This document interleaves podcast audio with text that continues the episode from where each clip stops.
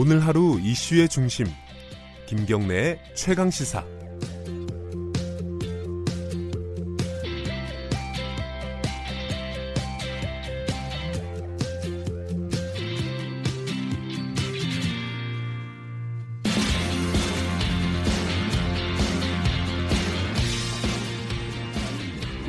네, 아, 김경래 최강시사 3부 듣고 계시고요.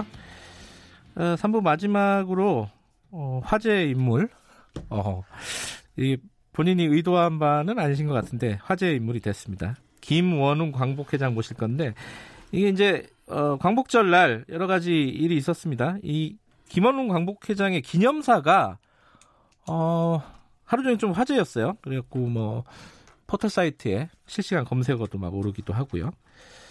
그러기도 하고 대통령에게 박수를 청하는 장면이 있었는데 거기에 또 이제 황교안 자유한국당 대표가 박수를 안 쳐왔고 그것도 약간 논란이 되면서 김원웅 광복회장이 좀 화제에 많이 올랐습니다. 그 당시 기념식 때 어떤 일이 있었는지 그리고 기념사 어, 좀 이렇게 뭐랄까요 어, 강경한 입장의 기념사였는데 그걸 준비하시는 얼마 이유가 있었을 겁니다. 오늘 스튜디오에 모셨습니다. 김원웅 광복회장 나와 계십니다. 안녕하세요. 예, 안녕하세요. 예. 아니 이 꽤 오래 준비하셨나요? 이 기념사를 어떻게? 한 닷새 동안 아 고민을 예, 많이 예, 하셨군요. 뭐, 저 마이크를 예. 예. 예. 예, 앞으로 예, 예, 고맙습니다. 닷새 닷새를 닷새 고민하셨어요. 동안, 예. 근데 문재인 대통령께서는 언론에 보니까 45일간 준비했다고 하시더라고. 아, 이 광복절 경축사라는 게 워낙 무게가 있는 예, 그리고 예. 그리고 이번에는 특히 이제 관심이 예. 국력 관심만 아니라 국제 외국에서도 관심이 많으니까 예. 이제 좀 신중해 신중을 기해야 되겠죠. 기념사 내용부터 좀 여쭤볼게요. 예. 뭐 여러 가지 내용이 있는데 저는 이 부분이 아, 가장 좀 인상적이더라고요. 논란도 많이 됐었고요. 예. 일본 경제 보복은 예. 친일 정권을 다시 세우려는 의도다. 예. 그러니까 음. 지금 아베 정부 아베 정권이 하고 있는 지금 음. 행태가 예. 우리나라의 친일 정권을 다시 세우려는 의도다. 이런 예. 뜻이잖아요. 사실 예. 이번에 아베가 경제보복의 이유로 내세운 게 두 가지가 있거든요. 네. 하나는 1965년 박정희 정권 때 만들었던 한일 협약 예. 그거에서 강제징용 문제가 끝났는데 네. 그게 왜 대부분 판결로 뒤집어져 가지고 문제가 되느냐. 네. 또 하나는 1900 2015년 박근혜 정부 때 네. 합의를 본 위안부 1228 합의를 왜 그걸 이렇게 무산시켰느냐. 네. 이 두 가지인데 이 두 가지가요. 사실 내용적으로 굉장히 굴력적이고 불평등 조약이에요. 아, 그 한일 협정 예, 그- 65년 한일 예, 협정도 한일 그렇고. 예, 박근혜 정부 때 예. 했던 위안부 그래, 협정도 국제적인 그렇고요. 법 법이 세- 인류 문명사에 되는 현재 21세기의 문명사에서 통용되는 법리에도 어긋나는 음흠. 그리고 아주 불평등한 조약인데 그런 식으로 해방 이후에 한일 간에 민, 바, 친일 반민족 세력들이 집권을 함으로써 그들이 우리 민족 이익을 대변을 할 자격이 없는 세력들이잖아요. 네. 일본이 편하게 길들여져 왔거든요. 네. 일본이 그렇게 편하게 길들여져 왔는데 이 문재인 정부가 들어서 아니다 이렇게 얘기하니까 야 이런 정권이 들어서야 앞으로도 한일 관계를 마음대로 주무를 수 있겠구나. 음. 이게 깔려 있는 거라고 보죠. 그래서 경제 보복을 하면은 야 정치 경제 우리 선거라는 게 앞두고 경제 보복을 하면은 네. 이 경제 보복이 어쨌든 간에 그 민생에 주름살이 갈거 아니에요. 네. 민생에 주름살면 민심이 위반하고 예. 민심이 위반을 얻어서 정권 교체를 다시 옛날 식으로 하자. 예. 이런 게 깔려 있다고 좀 봅니다.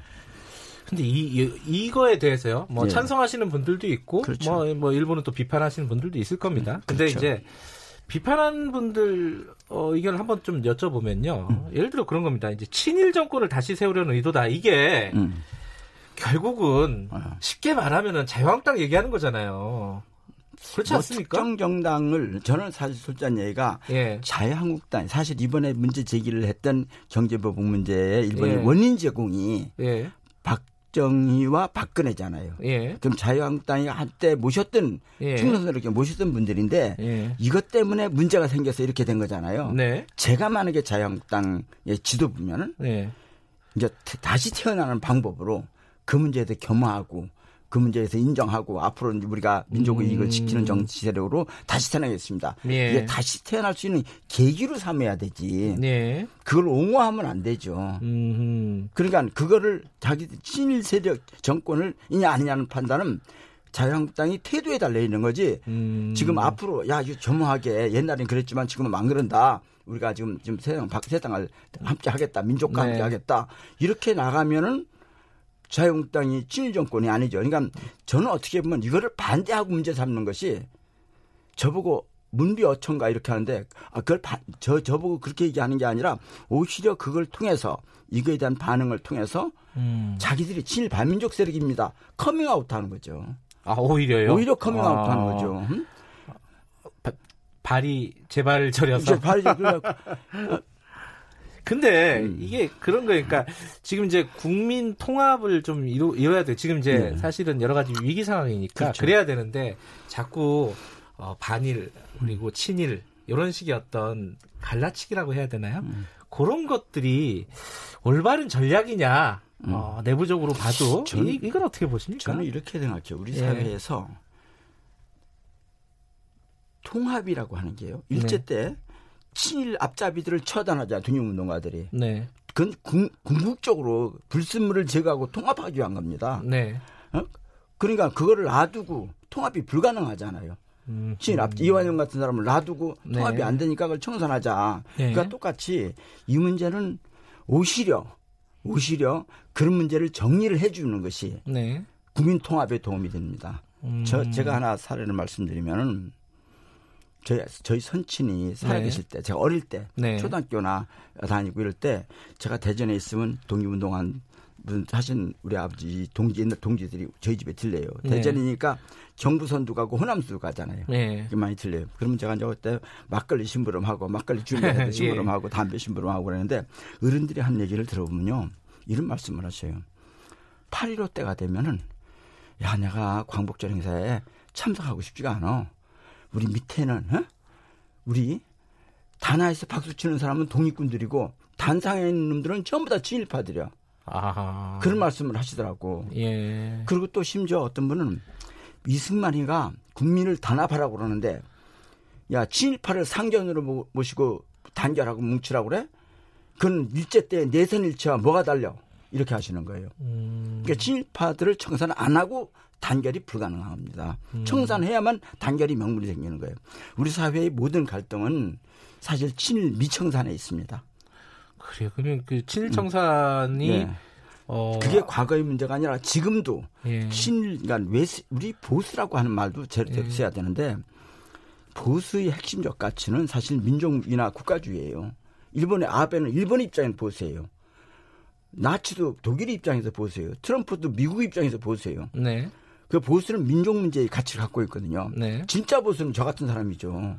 근데 외세에다가 빌 붙어가지고 어, 외세에 빌 붙고 그래가지고 외세 미, 미국 편 들어라 일본 편 들어라 이렇게 하는 건 그건 가짜 보수죠. 음. 그 보수를 또 한 가지 개념은 뭐를 많이 가지고 있는 사람들이 보수잖아요. 네. 그런데 우- 우리 그 공동체가 지켜야 될 가치를 지키는 게 보수예요. 음. 그런데 외세에 빌붙어서 동족을 괴롭히면서 그렇게 해서 형성한 기득권을 지키는 게 어떻게 보수입니까? 음. 그건 가짜 보수죠. 저 같은 사람이 보수예요. 음? 그래서 그런 가짜 보수를 정리하고 하는 것이 국가를 단결시키는 방법이죠.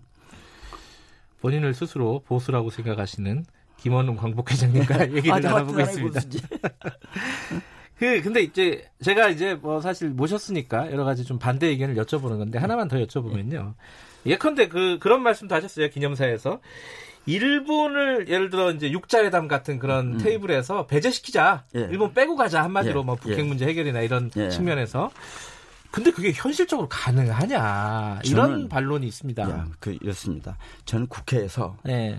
노무현 정부 때 통일 정책과 외교 정책을 총괄하는 통일외교 통상위원장을 지냈어요. 네. 그러면서 외교 문제에 깊숙이 개입을 해서 네. 하고 했는데 사실 육자회담이 노무현 정부 초기에 북미 관계가 아주 안 좋았어요. 부시 네. 정부랑. 네. 그때 그걸 해결하기 위해서 테이블을 제안을 해서 만들었던 건데 그 육자회담 하는 걸 쭉 저희들이 봤잖아요. 네. 그러니까 육자회담의 합의에 가장 비협조적인 나라가 일본이었어요. 음흠. 그리고 오히려 한반도의 평화보다는 긴장을 조성하고 네. 또 남과 북을 이간시키는 데만 몰두하고 네. 한마디로 일본이 끼면은 될 일도 안 됐어요. 음흠. 일본이 끼면은. 네. 그런데 이게 저는 일본이 바닥 바닥에 깔려 있는 것이 남북이 하나가 되면은 일본을 제치는 강한 나라가 될 것이다. 음. 여- 이런 데 대한 불안감이 일본이 우익 정치인의 가슴 속에 있는 것 같아요. 네. 예를 들면 아무 필요 없는 육자회담과 아무 필요 없는 그 현장에서 회의자 주제를 뭘 하는가 하면 납치하는 거 있잖아요. 일본이 그 얘기를 하는 거예요. 그 아무 딴 나라는 관심 없고 주제도 아닌데 음흠. 그런 얘기하고 뭐 그러는데 전혀 일본이 육자회담에 협조를 안 했습니다. 그래서 심지어 그 당시에 제가 어디 보니까 정동영 통일부 장관이 네. 일본을 빼야 된다. 그때 그런 얘기 한 적이 있어요. 아 그때 네, 그때 그런 얘기 당시에요. 한 적이 있어요. 응? 음. 워- 워낙 답답하고 그랬겠어요. 음. 그래서 저는 그 일본은 한반도 평화와 분단 극복에 그걸 내대 방해하는 세력이다. 끼우면 안 된다. 네. 음. 알겠습니다. 근데 아까 요 문비어천가 얘기 잠깐 꺼내셨는데 그거는 안, 안 여쭤볼 수 없을 것 같아요. 네. 이게 사실 이제 어, 대통령이 일본 경제 보복에 잘 대처하고 있다. 이렇게 예. 해서 박수 예. 한번 칩시다. 예, 이렇게 예, 예. 사실 이제 박수를 유도를 하셨잖아요. 예, 왜 그러셨어요? 아 저는 지금 이 상황이 네. 일본이 사실 억지 요구를 하는 거잖아요. 네. 그 무리한 요구에 대해서 우리 정부가 심겹게 지금 팔씨름을 하고 있는데 네. 정부에 힘을 실어야 될 줘야 될 국민들이 실어줘야 되고 네. 국민이 단합되는 모습도 보여줘야 될 시점이라고 생각했어요. 네. 어, 그런데 저희 박수잔에 대해서 굉장히 세찬 박수 소리가 동 이거 뭐, 뭐, 그 당시에 찍, 사- 뭐 찍어놓은 거 보시면 네. 알겠지만은 그랬는데 저는 황교안 대표가 박수를 치냐 저는 관심이 없어 다 친다고 생각했기 때문에 네. 예 그런데 나중에 보니까 언론을 보니까 안, 쳤, 안 치셨더라고요. 네. 그 저는 이거는 이 세찬 박수 소리에도 혼자 안 치는 게 어떻게 하면 되게 뚝심 있는 것 같아. 나중에 제가 알고 보니까 제가 안 친 것 같다는 예. 굉장히 세차이고 뜨거운 박수였거든요. 그 근데 혼자 유일하게 버티는. 게 버티기 예. 쉽지 않은데 예. 그러면 아, 그거 어떻게 보면 어, 어떤 면에서는 그 뚝심이 있는 분이네.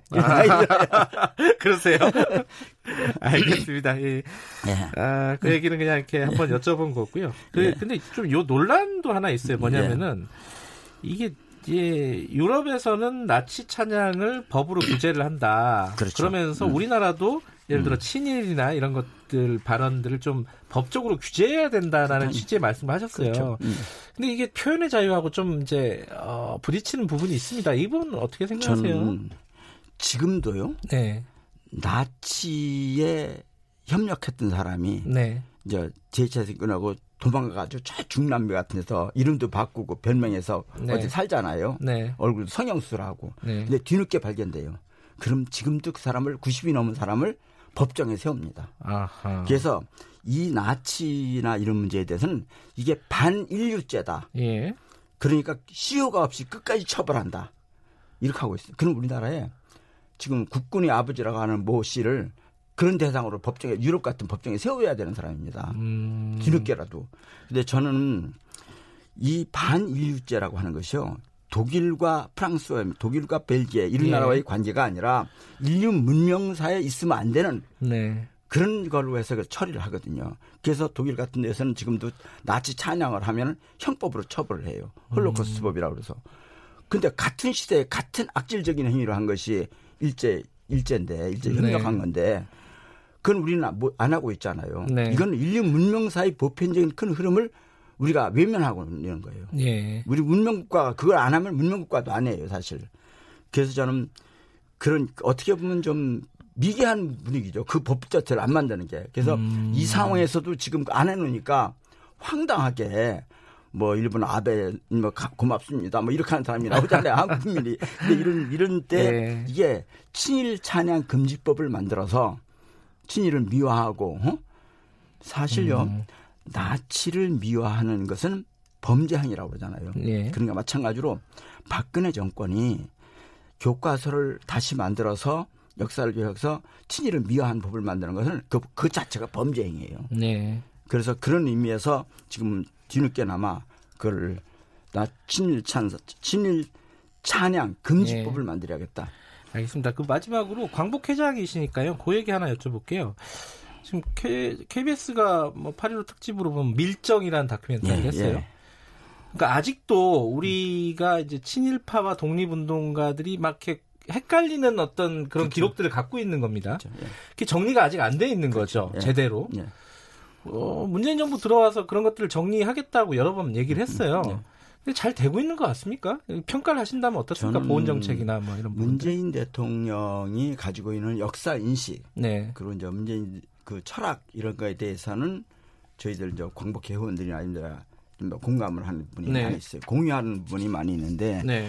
그것을 구체적으로 사실 대통령이 그런 철학을 정책으로 해야 되잖아요. 예. 그럼 각 부처에서 정책도 만들고 예산도 만들고 해야 되거든요. 그렇죠.